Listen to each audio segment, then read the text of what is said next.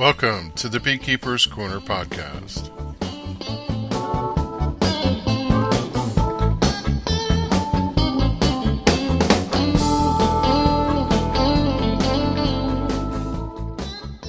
September 24th, 2019, episode 159 Domesticated. Hello, everyone. Kevin England, your host, with you. How's everybody doing? I know it's September. Where did summer go? I took a break. I really didn't plan to do that, but it just manifested itself. I called this episode Domesticated because, well, it's kind of what I've been up to domestic activities. Uh, since the last show, I've been focused on taking care of things around the house that have been neglected, and also, I must admit, squeezing any last pleasures I can out of summer when I can. Clean the gutters, brush the chimneys. I've been away for a doubleheader race weekend. We did some car shopping over the past few weekends, finally settled on a replacement for Sharon's RAV4, which we gave to Brian. Yeah, it's been one of those things where I've had to take a bit of a respite to take care of things that were neglected all during the spring and early summer when I was prepping for Master Beekeeper and not taking time to look after things around the house. This weekend, there was one other thing neglected that needed some attention. It got its due. I went through all my hives, and I'll talk about that in the local hive report. That being said, the episode's going to be a bit organic in nature. I'm literally going to talk about things that are top of mind and about recent activities I've participated in for beekeeping. Really, no formal agenda like usual, just riffing about local beekeeping meetings, some uh, activities that I participated in with the Malawians who are here, and a couple news and notes about people who wrote in and things to follow up on. That out of the way, let's start our journey in the customary way. Let's go to the local hive report. On Sunday, I went through just about all my hives. I've been absent in checking in on them because I've been trying to get all the other stuff done around the house. But some point you reach a threshold. And I knew that when I got to Sunday, if I hadn't taken care of the odds and ends that I was supposed to, I was going to dedicate a full day to them. So I kind of had this day circled on the calendar. And I have this thing where I do maintain a to do list to go out, feed the bees, check on things, do this, do that. I have kept the bee yard mowed. I went out one weekend and weeded the whole thing and did whatever but I hadn't done any inspections of meaning. I've just been doing external views and letting them be so to be, so to so to say, I should say. But I know at some point I had that 60 day threshold where I wanted to remove my apivar, and so I had this day circled. And who would have guessed that it would have been hot and miserable? It was awful. It was 83 degrees when I started, and I think it was something like 87 or 88 at 5 p.m., 6 p.m. when I was done. I started out with a light uh, beekeeping veil just to see how the bees were doing, and they were very calm and nice during the middle of the day. And almost uh, immediately, I shed everything off and just did all my inspections in a t shirt. So well, what do I say? Going through the hives, the first one was the Northwest Hive. It is finally built up to two full boxes. I'm happy about that. I'm the custodian of this hive. It would be bad if I couldn't get it to where it was supposed to be. Is it a great hive? No, it's not. It's still a little scabby, but I did do a mite check, and there was literally one mite in the sample the polyhive was next. It had three total mites. I'm okay with that. If I review uh, what I was doing, I could tell you that most of my hives were like this. Anything that I checked, nothing went over the threshold. But I had other objectives, and what I did was I went out early that morning and I literally walked hive to hive to hive, looking at how many boxes it had, what I knew about its history, and I made a checklist of things to do for each particular hive. I noted whether it had an entrance reducer, whether it had a feeder box on the top, whether I knew it had an apivar treatment that needed to be pulled. I find that when you do this ahead of time, it really is a good practice and it helps you stay organized and the good news is, I had loaded my cart with all the equipment I needed in order to perform the activities, and not once did I have to run out to the garage. When I started the day, I lit my smoker with my torch. I don't mean one of the stick lighters that I usually use. I finally put butane in the torch that I got for Christmas and used that. That's pretty cool. I'm not a fan of butane lighters. I have like four or five of them in the kit because you never know. One of them you step on and break. Sometimes you go to use them, they won't light. Sometimes the button is broken or you can't push the thing forward to overwhelm the lock. I mean, it's just a pain. This butane thing is a little costly. However, it was very nice to use and it just did its deal. So my objectives were pull the Apivar, check the stores, place the feeder boxes, put entrance reducers if they didn't have them. And I really had thought at the beginning of the day that I was going to put robber screens on all my hives. I've noticed walking around in the yard and walking around even out in the bee yard, not just my property, a lot of yellow jackets around this time of year. You see them inspecting things, they're going for water, they're just there, you see them. But I did not see them accosting my hives. I didn't see them flying in there. I'm going to kind of keep a watch, and I did not put robber screens on my hives yet. The reason being is it appears we're still in a nectar flow. I see a spectacular amount of activity at the hives during the heart of the day and I know that three quarters to a quarter or to a mile away from my house, there's a huge field of goldenrod at minimum for them to go after, and they seem to be foraging pretty earnestly now. I see a lot of pollen going in, and I just assume that if I put those robber guards on right now, before their time, I probably uh, thwart them from having good progress. So I deferred from doing that. Hey, going down through the thing, though, not all is rosy. Part of that neglect thing, the summer neglect, and quite frankly, this is embarrassing. The hive that was on pad 7, which was not a big hive at all, something I was trying to nurse along, it perished. And apparently, it's been gone long enough that the wax moths took over the entire hive. I mean, they took it over. There's wax moths everywhere. All the wax is consumed. Boy, that sucks. I hate cleaning up after wax moth. The bad news is, I harvested the honey on my cedar hive, which was on the fifth pad. And at the time, it looked great. Plenty of bees. In fact, I had to use a fume board to push them down to get them out so that I could pull the honey from them. I know the hive was not empty. It had reasonable stores and a reasonable population. But on Sunday, and if you watch the video I shot, you'll see I am literally shocked. Empty. Gone, robbed, devoid of any life. Now, if I pull through it and look, I find brood frames that had spotty little brood, which to me sometimes is an indicative of mites. I do see mite frass, or for those who are not familiar with that term, it's poo left by mites.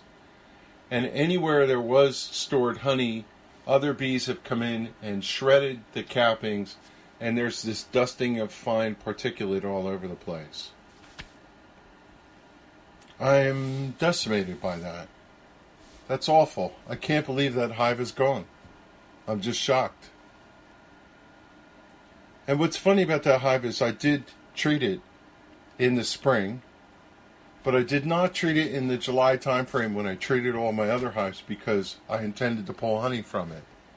I actually purchased Formic Pro and was going to treat that hive, and lo and behold, the thing was gone. So, my aha moment from this is I need to pay more attention in the summer. I'm just devastated at the fact that I've recognized a pattern where I have all the optimism in the spring. I'm building hives, they're building momentum. We get to the summer dearth, and I start losing hives. I have one other hive that is a combo hive, and it was just so so. Not a surprise, honestly, but it is what it is.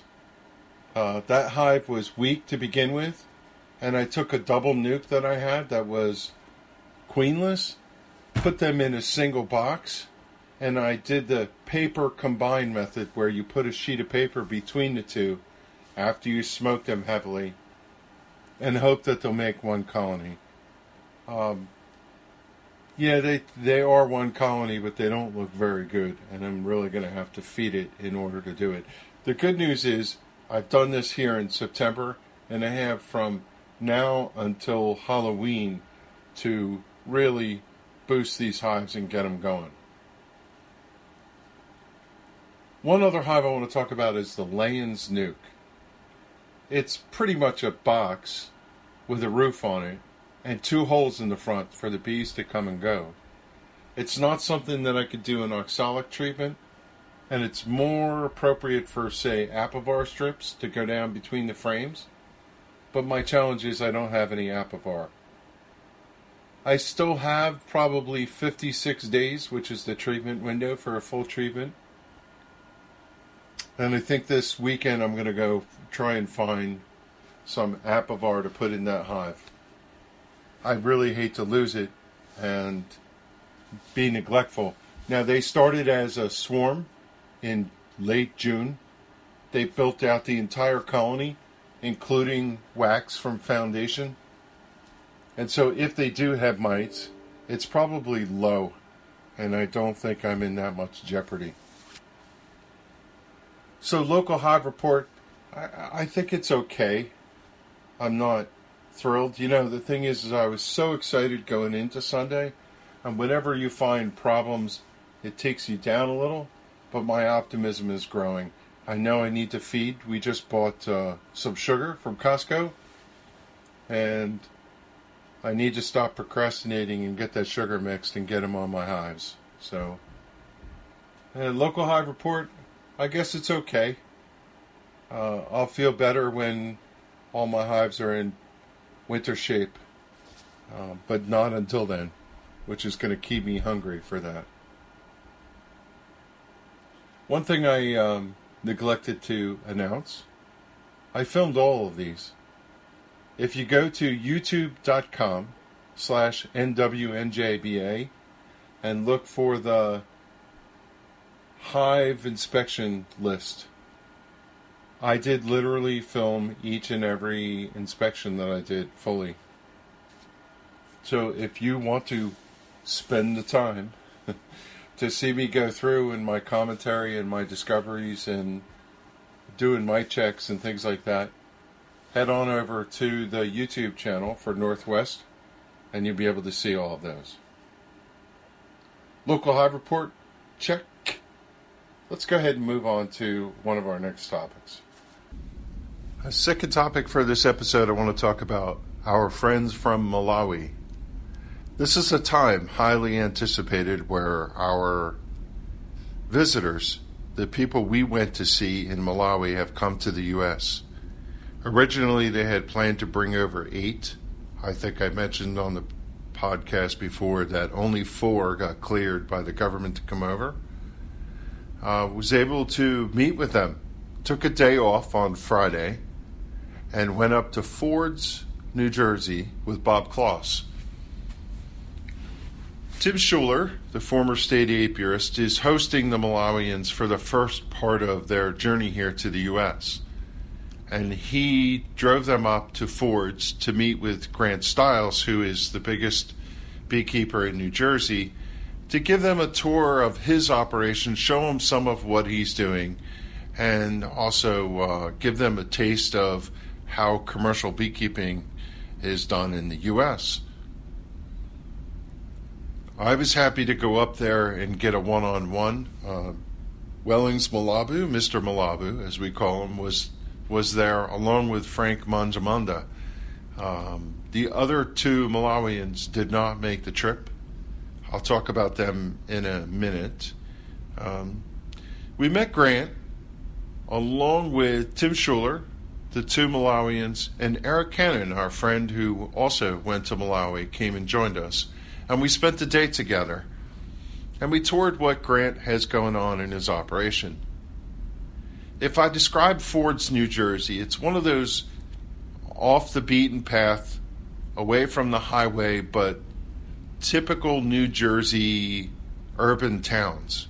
It's got an old main street with a bunch of old buildings that have been built in a long time, some dilapidated, some have been rehabilitated, some industrial light use. You see buildings that used to be houses that are attorneys' offices that's the typical lay of the land. And we were literally right off a side street from the main street in Grant's shop.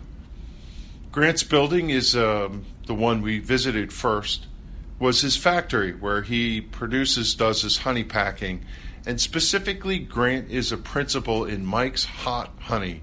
It's a brand of honey that you'll see on the shelves of any commercial supermarket, including, I think, Walmart. You could buy it through Amazon uh, around the U.S. We saw it when we were out in Seattle. That tells you how dispersed it is.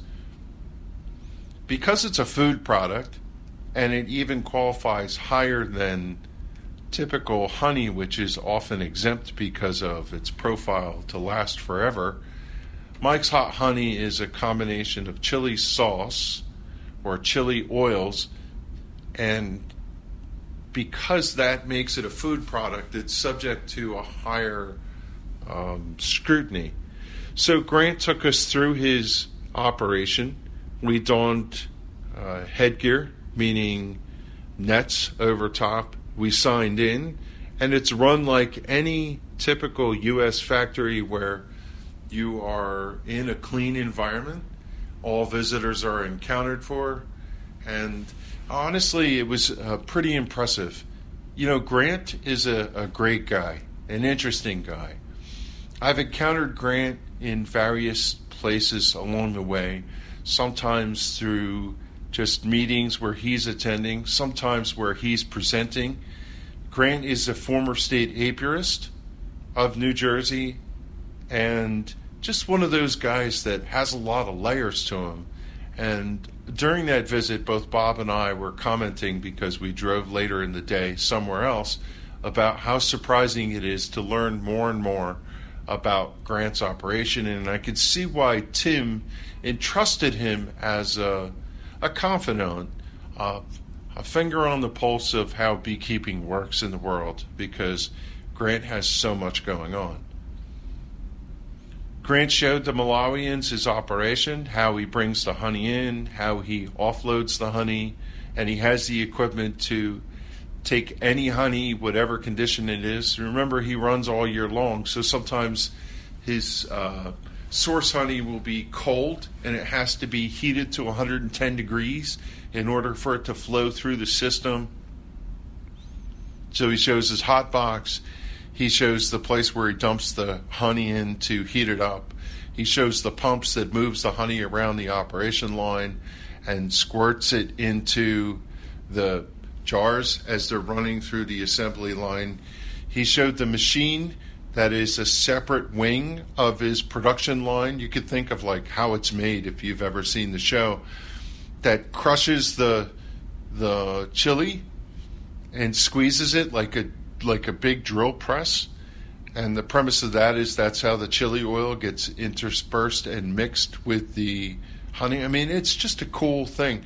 The bottling line goes through, it codes with the batch where it puts a barcode on the bottle, and then it goes through the labeler, and then they have the packing station, and just the whole thing is what you would expect. Really neat to see that. Uh, after we got the tour of the operation there, where he packs honey, both Mike's hot honey and his other regular, just jarring honey, we walked across town, across the little town of Fords, to where Grant lives and has his little shop. In his shop, he has a um, small little front room where he sells beekeeping supplies. There's a couple container boxes sitting out in the parking lot where if he needs to replenish, he opens them up and restocks his shelves. So he has a small amount in the uh, showroom itself. And behind it, he has another processing place where he bottles his honeys. There's a labeling machine right there in the front, and it looks like an operation that's been going a long time. It's crammed full of stuff, as you would expect in a small space. It's just a small house like building that he runs his operation on. Uh, we were able to go upstairs at one point and see his candle making room where he has this long, I'll describe it as a trough, it's probably the wrong word, a long station with a bunch of tubes that have the silicone molds that they make different candles, soap, and other products of the hive. If you can tell, the operation is fascinating. I mean, this is a guy that runs 8,000 colonies all up and down the East Coast. He has this huge operation in the uh, northern New York State area, Thousand Lakes area. And up there, he showed uh, part of his operation where he has bottling and and or um, collection where they do the actual bring the frames in take the cappings off and you know put everything in the tanks get it filtered and transform it into 55 gallon drums. That operation is massive. And, you know again it comes to appreciate how industrious is he is. And all through the entire day you can get a sense of grant's business acumen uh, somewhat like Shark Tank in in a comparison where he understands what costs him money, what makes him money, how to make sure that the operation doesn't bleed, where he's going in the future, and all of that. Again, just the the many layers of Grant. And so to cap the day off, I kind of went out of order. When we saw the factory, uh, we walked out of there and we went to a new storefront that Grant is building. This is a new space, a new operation that he is conducting. He has this long, typical Main Street storefront, and he's gutted this building down to the studs pretty much, and he's rebuilding it. When we were there, the metal framework was out facing Main Street, but it was all covered with plywood because he was anticipating the glass delivery for the storefront. And that's literally what it's going to be. It's going to be his new store. Uh, Grant is a Mann Lake dealer, and he's also Stiles Apiaries. So he sells honey products of his own making products of the hive, and he's building a retail store. But the interesting twist to this is in the back of the store, he has a plan to build a meeting space. And he intends to do beekeeper training. The back wall's going to have a projector with a screen, and he's going to partition that area off from the store where all the goods are sold to hold classes. And being uh, very neighborhood community conscientious, he also discussed the ability for local places to come in, like Rotary or whatever, I'll make that up, and hold their events there in his meeting space. So man, what a cool thing. Hard, hard to envision all the stuff that Grant has going on. Yeah, I was impressed. And the whole point of this was to show the Malawians what the potential is for a beekeeping operation. And I think they saw it in spades. I don't know um, how big Grant is in comparison to the heavyweights like Miller and you know all of them. But needless to say, my impression is he's not a lightweight. He's comparable to any of the commercial folks, And it's fascinating that he's doing it on the East Coast swing. So there were just morsels of all kinds of information that he relayed that opened my eyes up to different things. Uh, his discussion about his honey business versus pollination and how messy pollination is and why he he personally their business has chosen not to go that route. They do pollination services, but it's not the core of their focus. I think the impression that I came away with is he has a lot of focus on a bunch of different things, and he's just a an energizer bunny with all the things he's doing. So, really, really cool for the Malawians and for us too, right? I've always dreamed of um, having a chance to get a kind of firsthand look of Grant's operation. I've heard so much about it secondhand and got to see kind of an insider's view from that visit. So I really want to thank Grant for opening his doors up and making it known how he does things. So very cool. Really enjoyed that. Stiles Apiaries. You can look him up on the web. And if you go and do searches, he does a lot of presentations. I know we saw him speak at the Chester County Beekeepers Association symposium this year. Uh, he gave three or four talks, and you know he's he's pretty much out there. He's really helping out the beekeeping communities. Next topic on the agenda is related to fall management.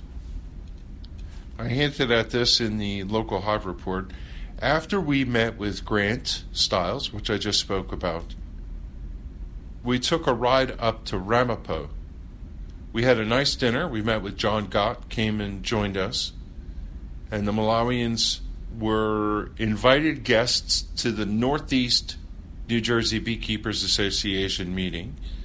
And we had a good time. Uh, we we drove from Fords up north to Ramapo, Bob and I, to accompany them. And we sat in on the meeting where the Malawians uh, thanked the Northeast Group for their contributions. They've done quite a bit to support the Villages in Partnership program and uh, the work that we're doing with the Malawi beekeepers. At that meeting, we talked about fall management. They answered, did a Q&A question about that, and a lot of interesting ideas about what to do. I came away with an interesting impression that we tend to be a little more um, forthright about testing for mites and treating in July and August. But I've picked up lately from the Raritan Valley meeting that I went to on Thursday night and from this meeting on Friday night that other groups are not as fastidious about that. And I don't know if we're being overly conservative at Northwest by asking people to monitor their mites more so in July and August. But uh, as my cedar hive attests, I really feel like that time frame when the summer nectar flow comes to an end, usually July 15th in central New Jersey, to September time frame where goldenrod and aster come out, that's when the mites can overwhelm your hive. So I'm kind of surprised that some of the other groups are not as attuned to that, and I'm wondering if we're overthinking this. Uh, that being said, quite an interesting exchange back and forth. Um, it's always fun to sit in on somebody else's meeting. Uh, Raritan Valley meeting on Thursday night. They just did basically a question and answer session uh, similar. They also had a honey contest, which, um, yeah, 20 entries. I put my little one in and was shocked. He could have knocked me over with a fe- feather that I won the black label, which was funny. It was cool. Um, I find at times I just like to go out. I, I was at the Raritan Valley meeting. I am a member there, and I kind of sat in the back row. And I just like to hear what others are saying, what they're seeing, what what's going on.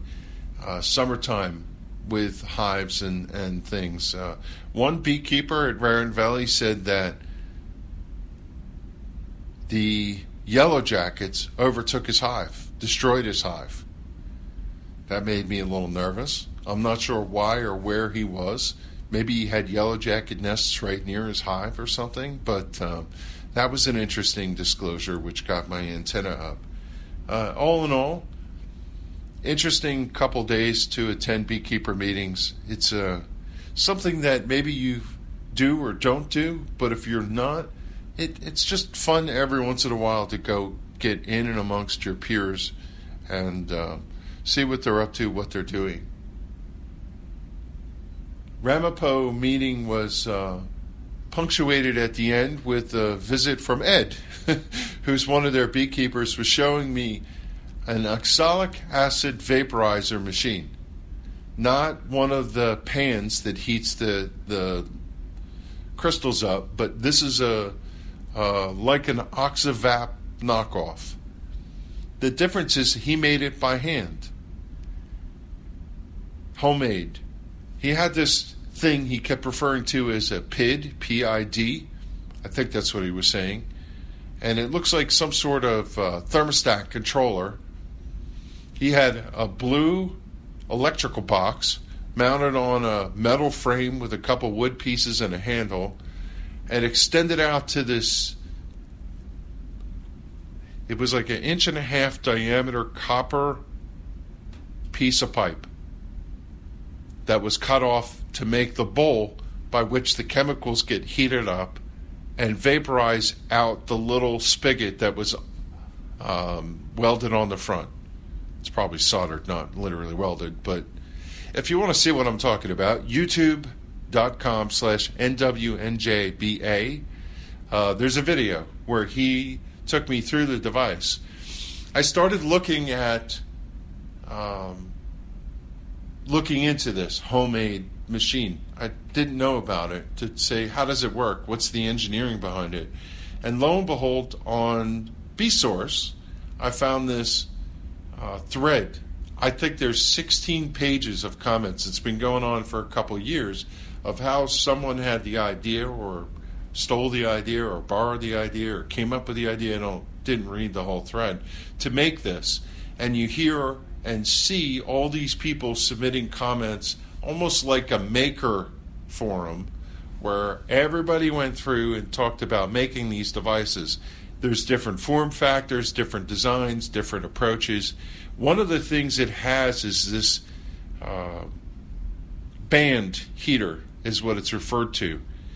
It has a band that goes around that copper pipe, and when supplied electricity, that heats up the copper pipe to create it, an atmosphere that melts the crystals.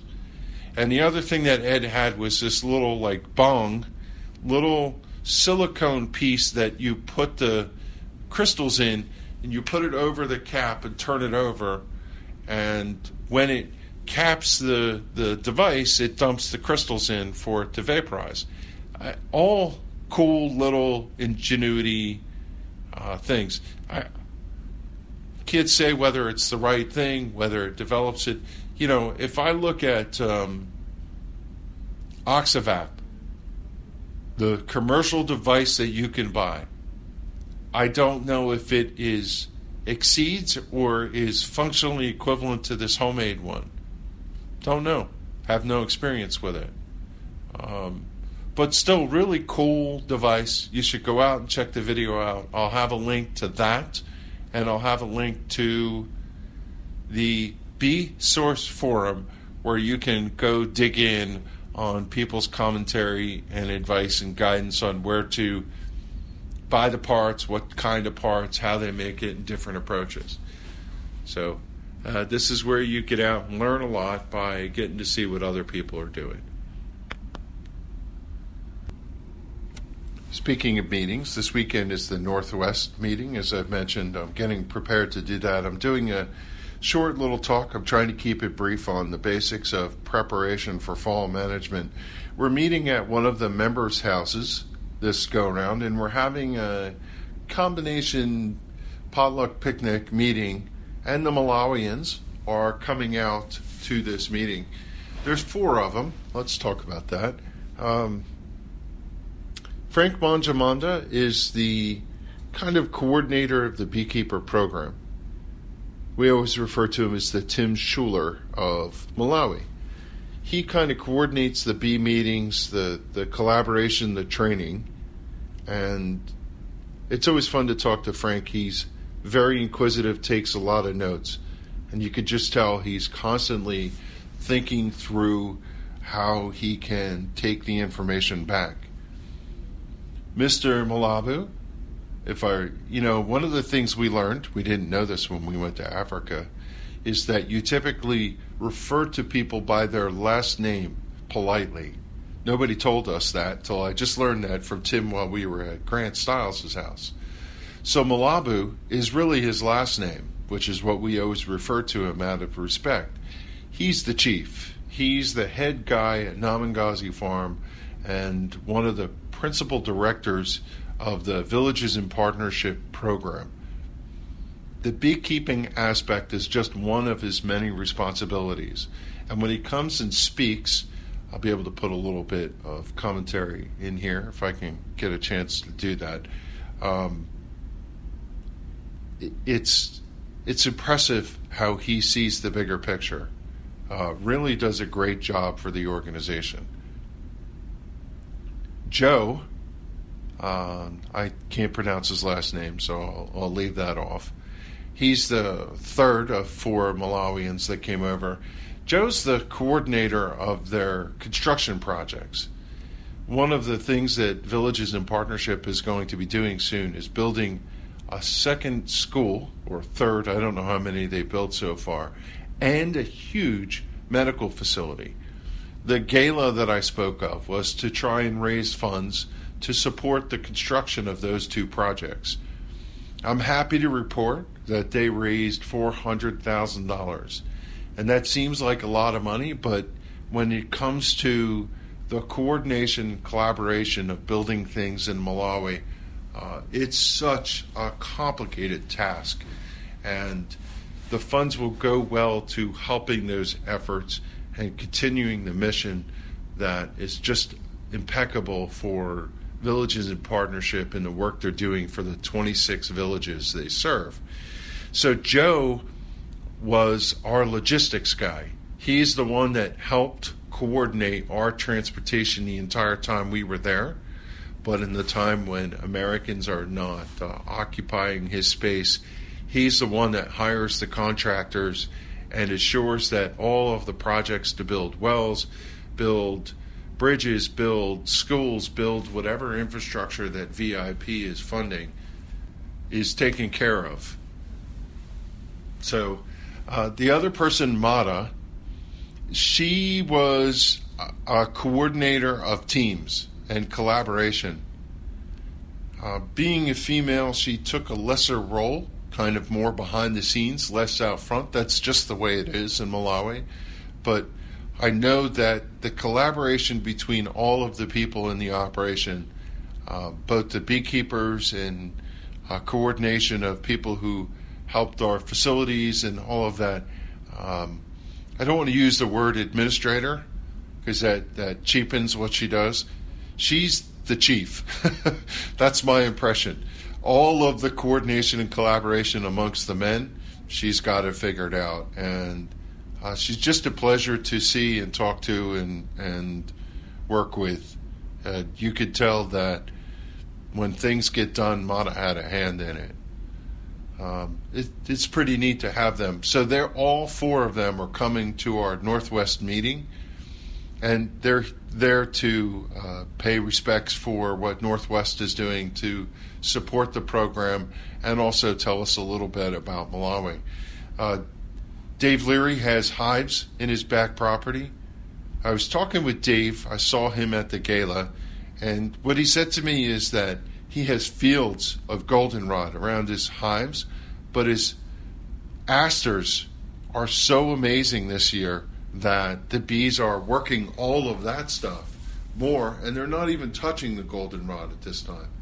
That tells me what an amazing year it is this year in New Jersey for forage, especially here in the fall, which is hit and miss. Now, he's north of Interstate 78. And what I've noticed in observing the last number of years is it seems to be anything north of Interstate 78, which splits the state north to south, somewhere near the middle, um, tends to have a good fall nectar flow. Not so much down in my area. Uh, but I have to say, this year I've seen quite a bit of goldenrod in central New Jersey. So I'm looking forward to going to Dave's. And the other thing about Dave is he makes kick ass barbecue. I mean, the guy has got it figured out and that's his job. He loves to host us just as an excuse to, yeah, make barbecue. So if you happen to be in the Warren County area this weekend, feel free to come out and join us. We'd love to have you. Time to switch topics. Let's call this uh, maybe the roundtable section, the back of the book. I get a message from listener Russ Sprangle about Bettercomb follow up. I've talked on previous episodes about this product. He sent me some images that make me feel the same way he does about it. The jury is out with this stuff. Uh, he bought 20 frames, and for the most part, the stuff has held up. So let me start with that. It's working as intended.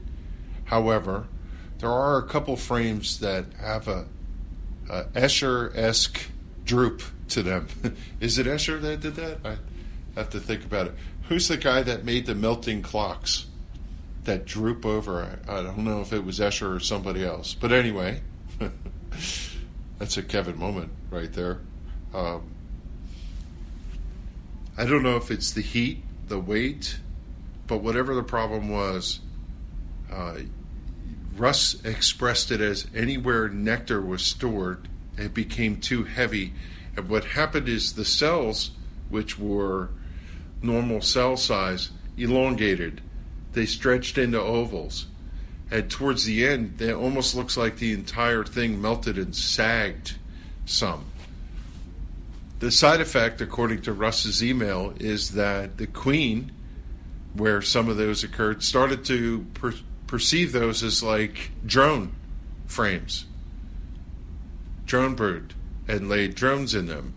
And that's to some respect what it looks like, although we know the cause of this was from nectar storage and it couldn't hold the weight. Russ's uh, final comment, if I remember the email correctly, was that he was going to not give up on the product, continue to experiment. In fact, I think he said he was going to buy some more for spring. And the jury's still out as to how this product's going to perform in in the wild. And of course, if I think about this, I don't want this to go down as the product is not useful. Uh, I want you to expect that it's a new product and they have the ability to take feedback and make corrections. And maybe they could change the formula to make it stiffer. Maybe when he put it in, I'll make this up. I'm making it up completely, so don't, you know, go crazy on this. But, you know, bees sometimes use propolis in order to firm up some of the comb. And they probably do that while they're building it. But since they didn't build this, they don't have that attribute. And maybe in time, with cocoons or other things, um, these would stiffen up some. So it is disconcerting to see the pictures that he sent. However, that being said, I think um, we have to be objective about this and, and allow time to let the product coalesce, so to speak. I'm sure that if what he saw was prevalent with other persons who were using this, that feedback would get back and they could probably tweak the formula of the wax they're using in order to stiffen it up a little more. I still say this stuff is pretty impressive, and uh, yeah. Uh, on that end, um, I realized a bit of a faux pas on my part. I built a discussion about Bettercomb and because I wrote it and were, was prepared to do it, uh, thought that I put it in the show. But when I went back afterwards to refer to it, realized that I never recorded it.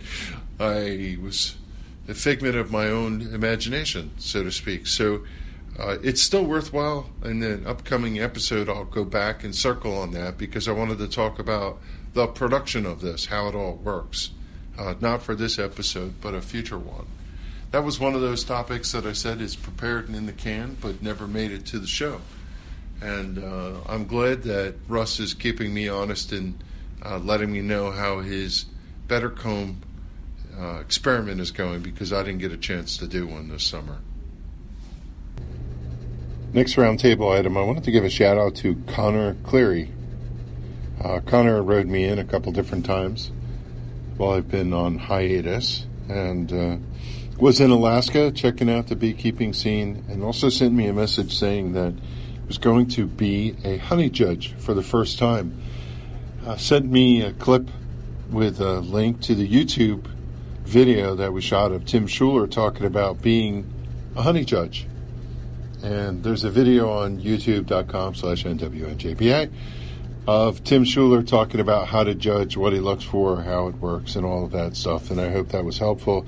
There was a shot uh, sent of a judging, it looks like, apiary, a different um, thing. And yeah, looks like Conor's got a lot of things going on. That was pretty cool. Thanks, Conor, for sending that note over. Appreciate that.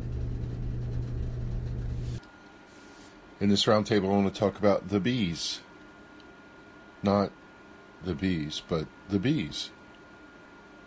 If you ever find yourself flying into London Heathrow Airport and you're sitting in the window seat, look out the window just on approach to the airport I believe I was on the right side of the plane, facing the front. You'll see a stadium. Uh, the, the thing that I noticed was, even from the air, you could read the bees. So it's Griffin Park, which is home of the Brentford Football Club in the city of Brentford. It's in the town of Hounslow in England. And across the stadium, which has this big, huge roof, there's red seats, and painted in block letters, it says The Bees. How do I know this?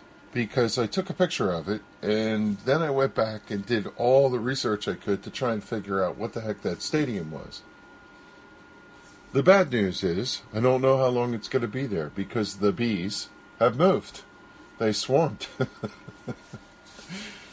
It says they moved to a new site on Lionel Road in Kew Bridge, wherever that is in England. So I guess at some point, if somebody else starts to use that stadium, since the bees don't play there anymore, they'll paint the letters out. But for now, it was kind of cool to see it. This roundtable, mm-hmm, sorry, has nothing to do with beekeeping, just something that amused me lately and I thought I would share. I found this feature on Bing, the search engine, that allows you to look up people born on a specific date. I was interested, or knew already, who was born on my birthday, which is August 30th. Warren Buffett, Cameron Diaz, Bebe Rexha, who's a singer, Ted Williams, the baseball player, Fred MacMurray, all these people born on my birthday. I thought it would be neat to go and try and find out who was born in my birth year, which, yeah, I'm not going to say it. Bold. but starting August 1st this year, I went into Bing and I typed people born on August 1, then 2nd, 3rd, 4th, and so on, through to August 30th and even through to today, people born on September 24th.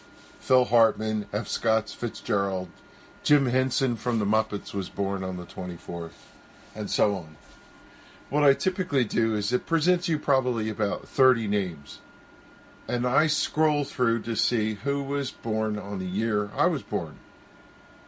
I want to see who's my age. And born literally within days of me, younger or older. And I've been doing this for a while. The funny thing about it is, over the last uh, number of days, you only see maybe one or two people born in your year. And when I click on it, they're serial killers from my year. what was it about my year that, that it was the year for serial killers? I thought that was kind of amusing. It tickled my pranging bone. Um, yeah, I don't know what it is about that, but if you want to have a little fun, go to Bing, type people born on September 24th or whatever date, and you can see that. Sometimes you learn things you don't want to know. I feel a bit squeamish talking about serial killers on the show, and it has nothing to do with beekeepers, so I'm going to throw in this roundtable. I'll call this the Not So Great Escape. Earlier in the show, I talked about taking the honey off the cedar hive before its demise. And I mentioned, I think, that I used a fume board. A fume board is a great device. It uses butyric acid. That's what I've been using with it. You could use Fischer's Bee Quick or some other thing, um, which the chemical smell repels the bees down. And then you just literally take the boxes off. There might be an errant bee here or there who've braved the smells of what you put in, but for the most part, they work really, really well. What he didn't talk about is the actual first attempt at trying to get the bees out. In the garage, I have a triangle escape board. I was always familiar with that's how you got bees out of honey boxes. You could either use a fume board, like I just described, or a triangle escape board. Well, actually, early in my hobbyist career, I want to point that out. it was early. I bought one of those because I wanted to know how they worked. And what do I know? I just put it on the hive and dang thing didn't work. Didn't really have a use for it. Then I found out that I put it on upside down. So comically, I admit that. found out after the fact that I didn't use it right. When I went to EAS this year in South Carolina, I was wandering around the show and one of the things we studied are what are the ways that you can get bees out of a honey box. And triangle escape board came up, fume board came up. The other thing was this thing called the eight way escape. And there's also a porter bee escape. But the eight way is the device I saw on the table. And I said, you know, for teaching purposes, I'm going to buy one of them. But in order to understand how it works, it'd be great to use it. So the week prior to going away on vacation in England, I went out and followed John Gott's instructions, broke the honey boxes off the top of the hive, put the eight way bee escape in, and put the boxes over top of the escape and let them sit there for two nights. Now, what John told me was in his use of the triangle escape board, which is essentially the same device. You go through the hole, you go out the path, and then you don't find your way back in. And eventually all the bees go through this thing. Well, his his tip was it has to be a cool night where they want to come out of the honey supers and go down into the nest with the rest of the bees. Well, I had the thing on for two days before we went away to England. And it wasn't cold. It was warm those nights. And I was ready to go to England. I wanted to take the honey boxes off, but I didn't want to leave them in the garage. And the, the bees were still completely in them, and I really didn't have time to address the situation. So I did what any other person would do. I left them there. I went away to England for however many days. I think it was a 10 day vacation. I had my reservations while I was there, thinking back about whether or not the bees were going to die in the box and all that other stuff. But I was watching the weather while we were gone, and I was assured that we had a couple cool nights while we were gone. So I figured I'd either come back to a bunch of dead bees or bees empty in the box. Long story short, they're all still there. When I got back from England, the entire box was loaded, and no, there were no ways for them to get in. They were still the same bees that I trapped in there the day before. So I don't have a use for these bee escapes. I took the boxes off. I took the bee escape off. I put the first honey box on, put the fume board on, and within three minutes I had the box sitting in the cart. I put the next honey box on. Within three more minutes, I had the box in the cart. I don't know why I haven't had luck with this, but the eight way bee escape gets a thumbs down from me. Now, I thought it was me, but I've subsequently talked to people about the use of these devices, either the triangle or the eight way. And in universally every conversation I've had with anybody except for John Gott, they don't like them. Never could get them to work. A lot of people brush the bees off, they shake the bees off, they blow the bees off in some cases, but I don't think people are very fond of these devices. So I just thought I'd share that experience with you. If you have one of these and you have a good experience, and you know some tip that I don't know about on how to tell the bees go down, uh, let me know. I'd really appreciate it. Kevin at bkcorner.org is my email address. Okay. It's been fun. It's been nice to record again. Recorded this entire thing on my iPhone while sitting during breaks at work. Uh, just haven't had a chance to sit behind the microphone at home. So if the audio quality is so so. At least I've recorded an episode in my downtime. Um, I don't know when I'll be back. Don't know when I'll be back again. That's my Tourette's coming out. Uh, I I have stuff ready, but you know I know this weekend I'm going. Boy, talk about nostalgia. My reunion, high school reunion, 1984. I graduated. That probably tells you how old I am. Um, is this weekend, this Saturday, going to that. Yeah. I'll be in my bees the next couple weekends. I'll be back with another recording.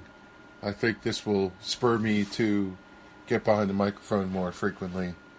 I've had enough of a break and I'm ready to get into some topics. Um, so I, I don't know that it'll literally be the weekend coming up. This is odd that I'm recording on a Tuesday, but um, glad to be back behind the microphone, and I'll try to make it more frequently. I know that uh, I have the recording I made of sitting down with the beekeepers in London to put out. So maybe I'll try to produce that and put that out this weekend since I know I'm not going to record and I have that ready to go. That would be neat. I heard uh, Paul and Tracy talking about my visit on their podcast this week when I listened at the gym. It's the Beehive Jive. If you're interested in that podcast, it's a good one. All right, with that, signing off. Like our beloved bees, when beekeepers go together, they can accomplish great things. Thanks for listening, everyone. Good evening, everybody. Uh, I'm, we are, I'm glad to be here uh, with my friend uh, Frank. Uh, like I'm not a director, I am a manager of uh, Villages in Partnership Malawi program. And uh, it is a small office. There are uh, 12 staff. I lead the team. We do a number of activities. We have different projects. Um, and today I, I am accompanied by my friend uh, who leads food security. And in food security, um, there are a number of activities that we do, uh, including beekeeping. So we are here largely to talk about the issues of beekeeping, but you might be interested also just to know what other projects that we do. We do, uh, we provide water to communities, poor communities. We support education activities we uh, encourage communities to also engage in uh, business activities. Uh, we call it um, economic empowerment.